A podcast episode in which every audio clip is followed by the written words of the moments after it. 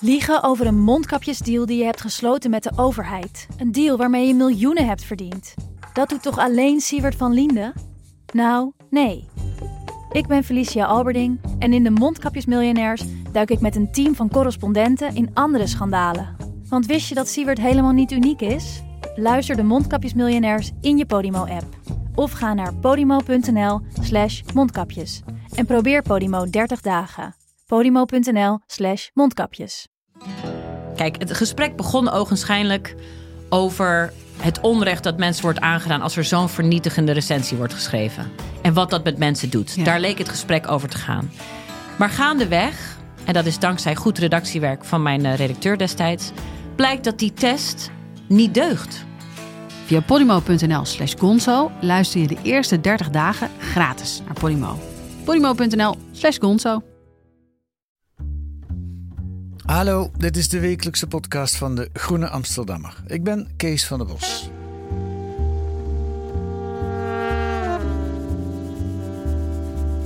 Thomas Piketty heeft weer een nieuw boek. Dat kan u nauwelijks ontgaan zijn, want het is overal besproken. En wie het voor ons volgt is Ewald Engelen, politiek en sociaal filosoof en columnist in De Groene. Hij heeft Piketty zelf onlangs gesproken en daarover schrijft hij deze week in De Groene. Dag Ewald, welkom in de podcast. Dag Kees, goedemiddag. Goedemiddag. De vorige keer dat we elkaar spraken, dat was in november. Toen had je net Jozef Stiglitz gesproken. Ja. Eh, dat is terug te luisteren via de podcast, aflevering 35 voor de liefhebbers. En nu Piketty met zijn eh, mooie Franse Engels. En dat was weer in het Amstel Hotel, hè, geloof ik. Nee, Ambassadehotel. Oh. Hetzelfde hotel waar ook Stiglitz ondergebracht was. Oh, dat was het Ambassadehotel. Voor andere uitgever, zelfde hotel. Andere spreker, zelfde hotel. En, en zelfde gang van zaken. Dezelfde zeggen, gang van zaken, zelfde kamertje, zelfde plek waar ik ook gezeten heb. Het was exact hetzelfde. eh, je kreeg alleen een uur en voor je zaten journalisten en achter je zaten ja, andere Egbert Kalsen en Maarten Schinkel van het NRC Handelsblad voor me. En journalisten van Tegenlicht na mij. Oké. Ehm, dat was de eerste keer dat je Piketty ontmoette? Zeker, ja, ja, ja. ja, ja. En hoe beviel dat? Hij heeft een warme handdruk eh, en een eh, prachtige Frans geaccente- geaccentueerde uitspraak van het Engels. Een Ja. aardige, iets wat eh, jonge, jong ogende man. Oké.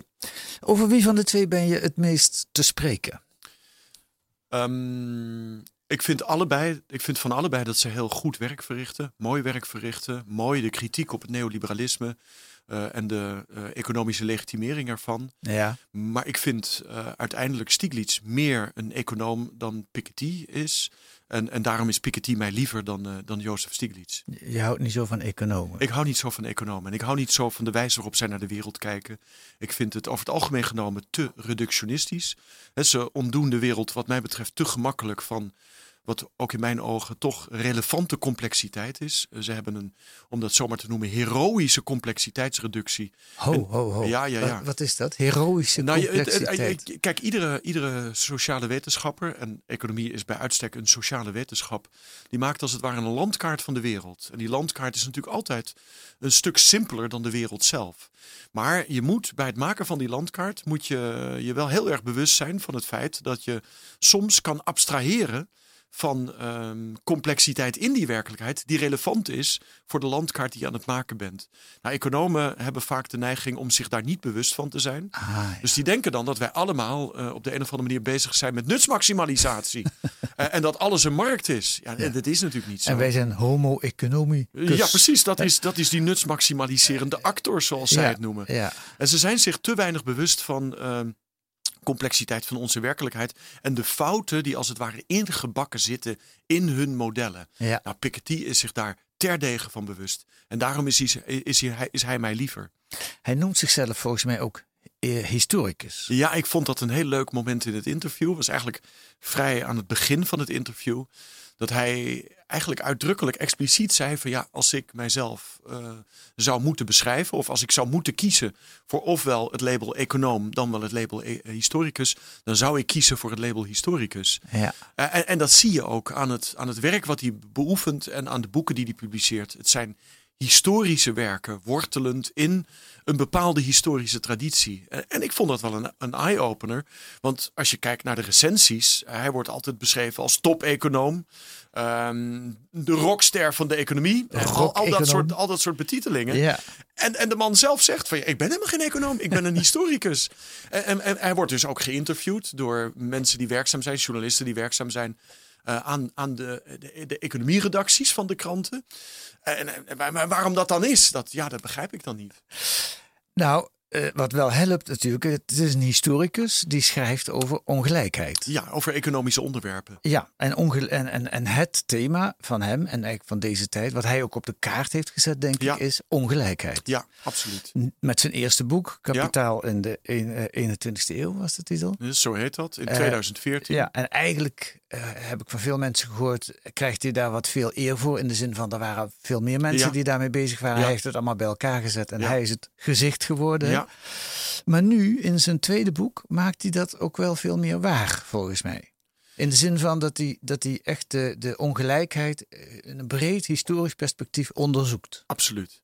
In het eh, stuk wat ik voor De Groene geschreven heb, noem ik hem eh, de Weber van de 21ste eeuw, maar dan met grafieken. Weber met grafieken, ja. Ja, want eh, dit boek staat dus weer, net als het vorige boek, bordevol met grafieken. En die grafieken die tonen inderdaad eh, een breed historisch overzicht aan van eh, ongelijkheidsregimes, zoals hij ze noemt. En de ontwikkelingen van die regimes over tijd.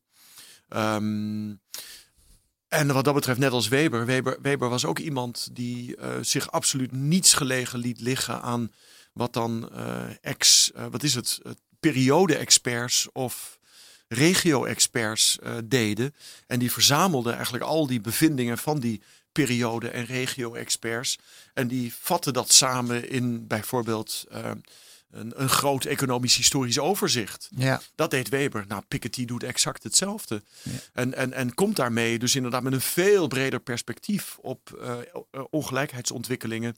Wereldwijd, eh, eigenlijk op de hele planeet. Hè? Van, van China naar India, naar Brazilië, naar de Verenigde Staten. Van voor 1860, de burgeroorlog. Ehm, en ja, alles wat er zich heeft afgespeeld in Oost-Europa, West-Europa en de Verenigde Staten sinds die tijd. Ja. Bewonderenswaardig. ja, en een enorm dik boekwerk ook. Dus. Een enorm dik boek. ehm, maar wel meer- goed, goed te lezen. goed te lezen. Eh, je moet wel wat geduld hebben. Hij zegt zelf dat Kindle data leren dat je er 30 uur over doet. Ja. Nou, dan moet je stevig door, door, doorpoten, aanpoten. Ja. Eh 1200 pagina's, meer dan 200 grafieken, eh, 18 tabellen, eh, duizenden verwijzingen naar andere literatuur. Eh, encyclopedisch. Dat Ja. is eigenlijk het enige woord wat, je, wat, wat, wat, wat, wat, wat, wat dekt wat er in dat boek gebeurt. Wil je de microfoon nog iets dichter naar je toe trekken? Ja, absoluut. Dan wordt het nog duidelijker. Je noemde Max Weber. Aan het eind vergelijk je Piketty met Karl Marx. Ja. Ehm, het is ook een beetje de Marx van deze tijd. Nou, ik noem hem uiteindelijk toch de Weber van deze tijd. Omdat net als Weber en anders dan Marx er, er eigenlijk niet zoveel, ehm, om dat zomaar te noemen, eh, oorzakelijke theoretische verklaringen worden gegeven voor wat er binnen die ongelijkheidsregimes gebeurt. En waarom die ongelijkheidsregimes aan hun einde komen. Marx had veel meer dan Piketty een eh, theorie van het kapitalisme, waarin die ook, eh, waarmee die kon aangeven wat er binnen het kapitalisme gebeurde. Kapitalisme werd door Marx ook expliciet als dynamisch gepresenteerd. En dat gebeurt bij Piketty eigenlijk veel minder. Hij is een soort postzegelverzamelaar, net als, net als Weber dat was. Verschillende om dat zomaar te noemen. Het klinkt wat, wat, wat, wat, wat, wat, wat, wat sociaal-wetenschappelijk, maar verschillende ongelijkheidsregimes heeft hij verzameld. Hij beschrijft die regimes met ontzettend veel detail. En dat doet hij zeer bewonderenswaardig. Hij is zelf geen regio-expert of een periode-expert. Ehm, maar als generalist heeft hij dus al die inzichten van die regio- en periode-experts heeft hij verzameld. Dat zie je dus ook in de voetnoten. Maar vervolgens worden die arrangementen of ongelijkheidsregimes, zijn woord, die worden eigenlijk vrij statisch gepresenteerd. En hij mist als het ware een, een historische ontwikkelingstheorie. Die Karl Marx wel had. Ja. Dus Karl Marx was de theoreticus van eh, het kapitalisme. En hij is eigenlijk meer de verzamelaar van het, eh, van het kapitalisme. Laten we een stukje naar hem gaan luisteren. En volgens mij is het een stukje dat ook vrij bepalend is voor zijn, ehm, eh, voor zijn ideeën, namelijk het belang van ideologie, of ook wel narratief, het verhaal achter ongelijkheid. Ja. Eh, daar komt hij met zijn charmante Engels. Het is eh, overigens van de website van ehm, Financial Times, waar hij werd geïnterviewd. Ja. So lots of examples showing that there's nothing natural in the way uh, social and economic inequalities are organized in, in any given place. It really depends on the, the imagination of societies and also the ability of the different sort of narratives on inequality to, to win the day. Uh, through mobilization, through uh, uh, political platform. And I think it will be the same in the future. Met andere woorden, ongelijkheid wordt altijd gerechtvaardigd. Zo vertaal ik het maar even met een verhaal. Ja. En dat... wat, wat er in dit citaat gebeurt, is eigenlijk ook veelzeggend voor wat er in het boek gebeurt: kapitaal en ideologie. Vertel. Er is, er is maar één actor die handelt in dat citaat. En het, de actor die handelt is het narratief. Dus eigenlijk zegt hij uh, dat de ongelijkheidsregimes die je uh, ook in het hyperkapitalisme van heden, dagen, heden ten dagen aantreft, wordt veroorzaakt door het narratief dat wij vertellen. Het is dus niet een legitimering achteraf, een rationalisatie. Nee, het narratief is een blauwdruk. En, en die, die blauwdruk van dat hyperkapitalisme is, is, is de blauwdruk van trickle-down, doorcijpel-economie. Uh, als de rijken het maar goed als hebben. Als de rijken het maar goed hebben. Goed. En als we de rijken maar zo min mogelijk in de weg leggen. Ja. En zij maar zoveel mogelijk hun economische innovativiteit uh, kunnen realiseren. Dan zullen uiteindelijk ook de armen er baat bij hebben. Ja. Weliswaar minder dan de rijken zelf. Maar ze zullen er beter af aan, aan toe zijn dan als wij de rijken zouden uh, obstructies in de weg zouden Ja. leggen via een belastingwetgeving of weet ik veel wat. Dat is eigenlijk, en die, dat narratief heeft als het ware de verdeling van schaarse hulpbronnen veroorzaakt.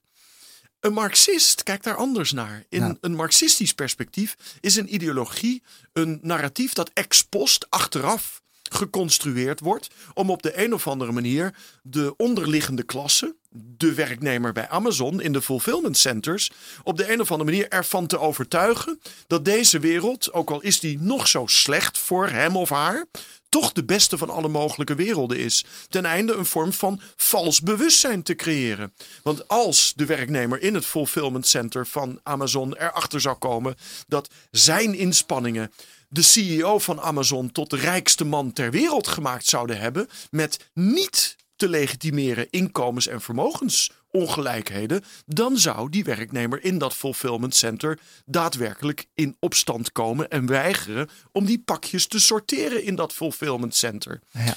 En dat is een heel ander perspectief op ideologie. En daarom ook dat ik aan het einde van mijn stuk, mijn interview met uh, Piketty, uiteindelijk de voorkeur geef aan Marx, omdat Marx' perspectief op het kapitalisme op de een of andere manier de kwetsbare, de uitgebuitene, uh, de vervreemde, um, de uitgerangeerde van onze samenleving een politiek wapen in handen geven met behulp waarvan zij gemobiliseerd kunnen worden en politiek actor kunnen worden. Arbeiders, alle landen. Verenigt u.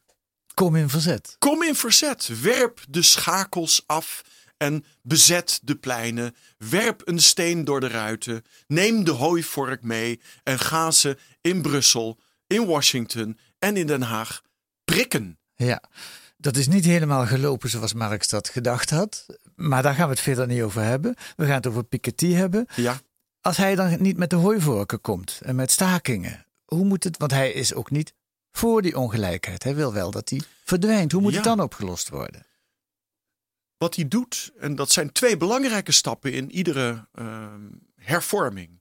Kijk, wat hij niet doet is aangeven wie dat moet doen. Nee. En eh, aangeven dat de ideologie die nu verteld wordt over de bestaande ongelijkheden een eh, legitimering achteraf is, een rationalisatie. Maar dat er feitelijk een werkelijkheid achter schuil gaat van intensieve en steeds intensievere worden, wordende uitbuiting. Ja. En, en niet alleen maar van werkenden, maar ook van planeet, milieu en dieren. En wie is dan de actor? Wie doet het? Wie is de kwade genius van dit alles? Dat, dat vind je niet bij Piketty. Bij Piketty zijn ook de bankiers, ook de rijken, zijn integere mensen die niets anders doen dan wat ze doen, omdat ze een rol te vervullen hebben binnen dat ongelijkheidsregime. Hm. Er is geen kwade genius. Er is niets te ontmaskeren. En als ik het jou vraag, wie is volgens jou de kwade genius? De kwade genius zijn wat mij betreft wel degelijk de Davos-elite en hun politieke handlangers. Davos, oh ja. De, de Davos, de World Ja. Economic Forum elite. Ja, ja. En die bestaat. eh, En dat vind ik op zich. Hij hij heeft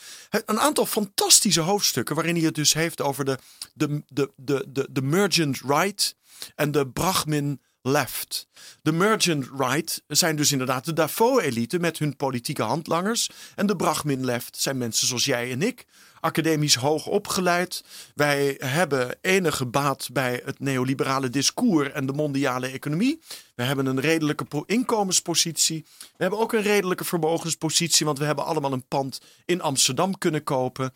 Eh, en wij. Nou, ik de, niet, maar goed, de politieke strijd die wij uitvechten is een cultureel-identitaire strijd. En wij voelen ons eigenlijk niet heel erg solidair meer met de witte, werkende, laag opgeleide klasse die van voetballen houdt, een tattoo heeft en al die andere clichés die daarbij horen. gele hesjes dragen De misschien. gele hesjes dragen, exact. Ja.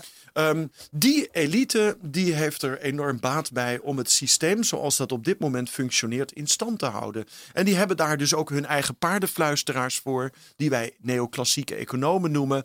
En die hebben daar hun politieke handlangers eh, voor. Die zitten op dit moment in het torentje. En die zijn altijd bereid om voor Paul Polman, de CEO van Unilever, de dividendbelasting af te schaffen als Paul Polman dat nodig heeft. Ook al is Rutte daar niet in geslaagd. Die hebben er baat bij. En wat mij betreft moet het dus inderdaad, eh, er moet ontmaskerd worden. Eh, het onderliggende systeem moet zichtbaar gemaakt worden. Het verhaal moet gecontrasteerd worden. Het narratief moet gecontrasteerd worden met de realiteit. Ten einde uit die kloof die gaapt tussen verhaal en realiteit een te mobiliseren klasse te eh, destilleren die daadwerkelijk met allerlei parlementaire en buitenparlementaire instrumenten gaat proberen om verandering af te dwingen. Ja. Piketty heeft een totaal andere visie over hoe dat moet. ja, laten we eens luisteren naar de oplossing van Piketty. Die zit weer, eh, dat heeft hij zelf bedacht. Dus even kijken waar die staat. I think the level of inequality we have today is not only unfair, but it's also not efficient for the working of our economy, where uh, we live in very educated societies, and we, we need, uh, you know, broad participation uh, by by very large group. And the the ideology that we still have today, that uh, you know, more concentrated power and more concentrated ownership is always good and uh, no matter the number of zeros for the billionaire wealth it's always uh, you know you should we should always keep it like that you know i think is not um, is is not convincing Dit was het verkeerde citaat, maar dat is ook niet verkeerd. Gaan we dat even behandelen? Dat is eigenlijk wat je al gezegd hebt. Hè? Eh, Die, die, die ongelijkheid, hij zegt het verhaal eh, van het hyperkapitalisme, het neoliberalisme aan de macht, is niet meer overtuigend op dit moment. Nee, dat is correct. En, en hij, dat is voor hem eigenlijk al voldoende, dus dan gaat het vast verdwijnen. Nou ja, wat hij dus doet in dat verhaal, in, in, de, in dat boek Kapitaal en Ideologie, en, en dan, dan, zijn we, dan zijn we volgens mij waar we wezen moeten, is dat hij een nieuw narratief construeert. Namelijk, Een, een, een narratief waarin eh, vermogen, inkomen, toegang tot werk en toegang tot onderwijs, tot gezondheidszorg, eh, tot huisvesting ehm, gelijker verdeeld zijn dan op dit moment het geval is. daar heeft hij een heel praktisch eh, voorstel voor en dat is als volgt. I use in the proposal I make, uh, you know, I use the, the proceeds of the of the um, uh, annual wealth tax and of the tax uh, on inheritance to entirely to finance uh, a system of inheritance for all, where everybody at age 25 would receive 120,000 euros. Inheritance, dat is de eh, Frans-Engelse eh, uitspraak van inheritance eh, tax, is de erfbelasting en de Ja. gewone belasting. Iedere wereldburger krijgt eh, op de leeftijd van 25 jaar 125.000 Ja. euro. En dan kan hij ook zo'n pandje in Amsterdam, nou ja, een stukje ervan Stukje ervan. kopen. Ja. Dat is zijn oplossing. Ja, wat hij dus eigenlijk doet, hij doet twee dingen. Hij komt met een pakket aan belastingmaatregelen die vooral gericht zijn op de extreem rijken. Uh, en daar kan dus inderdaad bij de extreem rijken, de miljardairs, kan de belastingdruk oplopen tot 90 Ja. Uh, op iedere marginale euro die daar nog een keer bij komt. En dat doet hij in de vorm van een vermogensbelasting, die veel hoger is dan de huidige vermogensbelasting. En via een successiebelasting. Ja, Uh, even tussendoor, dat lijkt heel hoog, maar in Amerika hadden ze zo'n belasting Nee, tot, tot aan dat- dat- dat- 1970 of zo. hè? Ergens in de jaren 70 is dat Dus afgeschaft. zo gek is het eigenlijk Nee, nee, niet. nee, nee. nee. En, en, de, en de opbrengsten van die eh, nieuw in te voeren belastingen, die die natuurlijk eigenlijk op wereldschaal liefst ingevoerd zou willen worden, maar ook snapt dat dat niet kan. Dus hij stelt Europa voor, de Europese Unie. Dat wil hij gebruiken voor het eh, in feite eh, eh, gunnen van iedere nieuwe burger op 25-jarige leeftijd van 125.000 eh, euro aan vermogen. Hij wil een basisinkomen introduceren en hij wil eh, een duurzaamheidstransitie daarmee financieren. En wat hem betreft is dat eh, kostendekkend en daarmee is ook het plaatje rond. Ja. Dus een nieuw narratief, Ja. een nieuwe, een nieuwe theorie van rechtvaardigheid die hij uitwerkt. En hij, hij doet dus eigenlijk twee dingen. Hij zegt ten eerste, er is niets natuurlijks aan onze huidige ongelijkheden. Ze zijn de uitkomst van politieke keuzes. Die horen bij het vorige ongelijkheidsregime. Het vorige ongelijkheidsregime is in toenemende mate, in afnemende mate overtuigend. We hebben een nieuw ongelijkheidsregime nodig met een nieuw narratief. Daar ontwikkelt hij een rechtvaardigheidstheorie voor. En, en, de, en, en de uitwerking daarvan is die twee belastingen. En vervolgens een basisinkomen, transitie naar duurzaamheid en een vermogen dat je krijgt op je, op je 25ste, eh, 25ste le- jaar, levensjaar. Dat is zijn alternatief. En hij, dat, boek, dat boek zelf is niets anders dan eigenlijk een heel dik 1200 pagina politiek pamflet. Met behulp waarvan hij ons allemaal, te beginnen natuurlijk met de machthebbers, wil overtuigen van de noodzaak om de ommezwaai te maken naar een nieuw ongelijkheidsregime. Ja, nou is het boek zo dik dat we er wel barricades van kunnen gaan bouwen. Absoluut. Daar zou het voor werken. Maar wat is er mis met dit voorstel? Het is een fantastisch voorstel, ehm, maar er wordt met geen woord gerept over hoe je de huidige situatie kunt veranderen en dit voorstel ook daadwerkelijk kunt introduceren. Hoe van nu we naar die Ja, hoe je van A situatie naar B komen. komt. Ja. En eh, dat, daar wil je natuurlijk eigenlijk wel iets over horen. Want ja, alleen maar de mededeling dat het en moreel niet rechtvaardig is en niet economisch efficiënt is. Ja, dat is niet overtuigend genoeg om de Ruttes van deze wereld en de Paul Polmans van deze wereld ook daadwerkelijk zo gek te krijgen om een groot deel van hun macht af te staan en een groot deel van hun vermogen af te staan.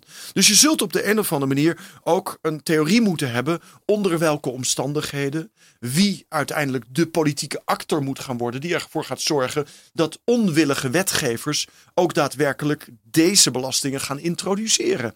En daarover zwijgt Piketty in alle talen. En daar was, dat zeg ik dus ook aan het einde, iemand als Karl Marx, die in Das Kapitaal zowel het een als het andere deed, toch echt wat intelligenter in. In ons enthousiasme gaat de microfoon weer een beetje verdwijnen. Trek Ja, hem wat mijn, mijn, mijn, mijn mond verplaatst langzamerhand. Ehm, ik ben heel benieuwd naar, eh, daar hebben we straks nog een paar minuten voor om die klasse uit te vinden die dat moet Ja. gaan doen. Eerst wil ik iets anders doen, want je hebt in, in het tweede eh, opzet van het artikel heb je een laatste alinea toegevoegd die er oorspronkelijk niet eh, in zat. En eh, die, die, daar beschrijf je een, een, een mooie scène van je bent klaar met het interview, je loopt naar buiten, de journalisten van tegenlicht eh, nemen, gaan op jouw stoel zitten en gaan, eh, gaan verder met Piketty. En dan zie je iemand lopen met een mondkapje. En denk Ja. je, shit, Ja. de coronacrisis, daar heb ik, helemaal, heb ik het helemaal niet over gehad met Piketty. Nee, Ik dacht toen ik dat las, nou en, is dat zo belangrijk dan? ja, ja. Kijk, als je, als je, dat, als je het boek van, van Piketty leest, Kapitaal en Ideologie, wat dus eh, eeuwen omspant Ja. eh, en wat allerlei continenten omspant, dan ehm, krijg je een idee van historische tijd als een traag stromende rivier. Ehm, met af en toe breukmomenten. En die breukmomenten die eh, ziet hij dus ook uiteindelijk als het einde van zijn ongelijkheidsregime. Zij heeft het over 1789, de Franse revolutie. Hij heeft het over 1917, de Russische revolutie. Hij heeft het over de Amerikaanse burgeroorlog van 1860, 1865. Alle revoluties Hij heeft het over de, over de twee wereldoorlogen in Europa, die dus allemaal breuklijnen vormen. En, en- maar, die, maar die komen als het ware van buiten. Dus, dus het, het, het, het, het- Die komen langs. die komen langs. En die, en die, die betekenen dan het einde van zo'n ongelijkheidsregime.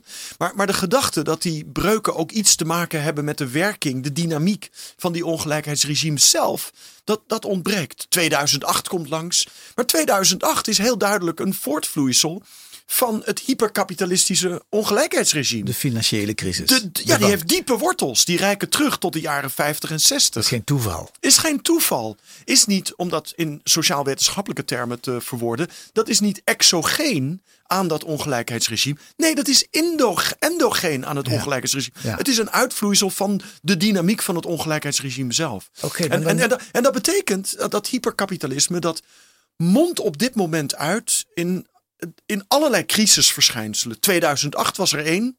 Het coronavirus is een tweede. Ja, daar wil ik net naartoe. Maar dat is toch exogeen, denk ik dan? Nee, dat is endogeen aan het hyperkapitalisme. Het komt van binnenuit. Het komt van binnenuit. Het heeft alles te maken met de immense kwetsbaarheid van onze mondiale productienetwerken.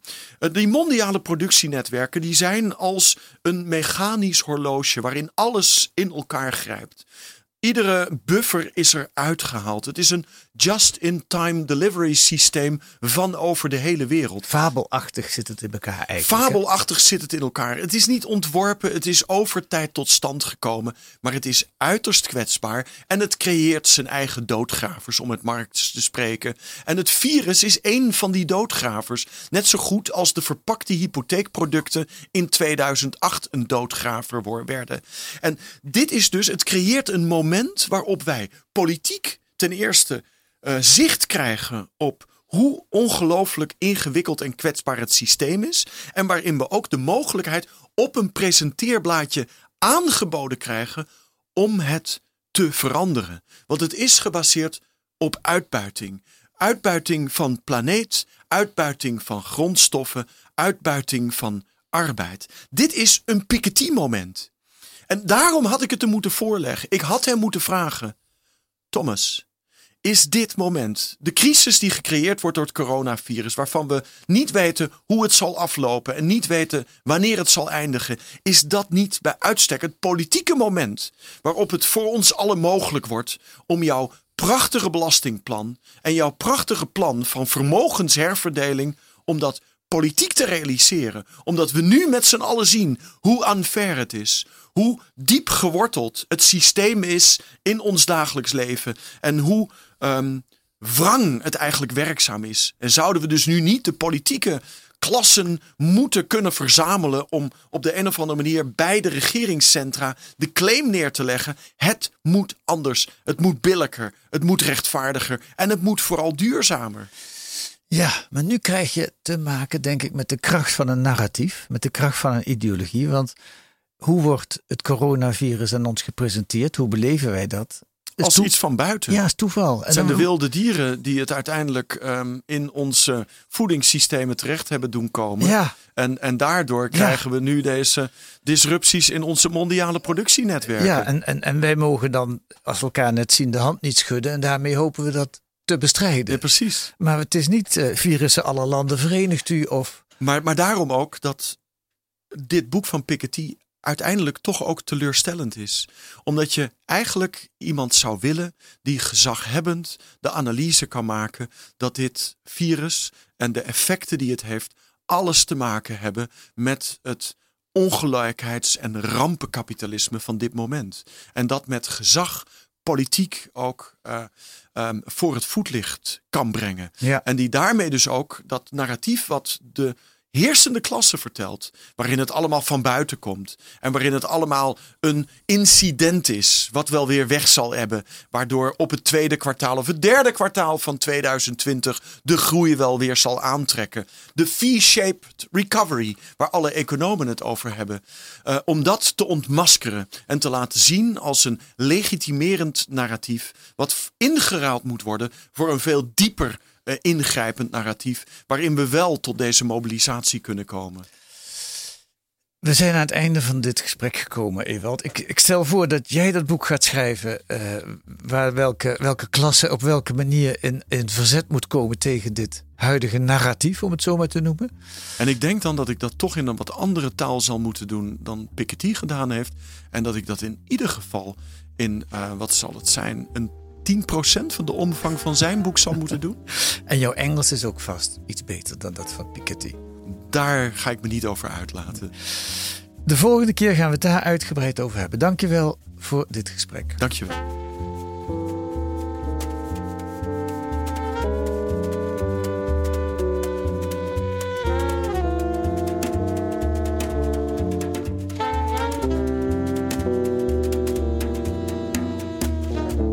Allemaal te lezen in De Groene deze week met een abonnement of een proefabonnement. Uh, nee, ga eerst zeggen wat er nog meer in De Groene staat. Een onderzoek naar de uitdroging van Nederland. Boeren, natuurbeschermers en waterbedrijven strijden om het grondwater. En daardoor ontbreekt eenduidig beleid. Nou, regen was er deze week genoeg, maar dat is niet helemaal de oplossing, ben ik bang. En een reportage uit het voormalige rode bolwerk Corby dat bij de laatste verkiezingen in Engeland conservatief stemde. Wat moet Labour doen om die kiezers terug te krijgen? Goed, een proefabonnement kan op groene.nl. Voor 15 euro krijgt u 10 weken de groene. Volgende week zijn wij er weer met analyses en achtergronden bij het nieuws in deze podcast van de Groene Amsterdammer. Deze week werd die gemaakt door Daan Stoop en Kees van der Bos en de muziek is A Tune for N van Paul van Kemenade.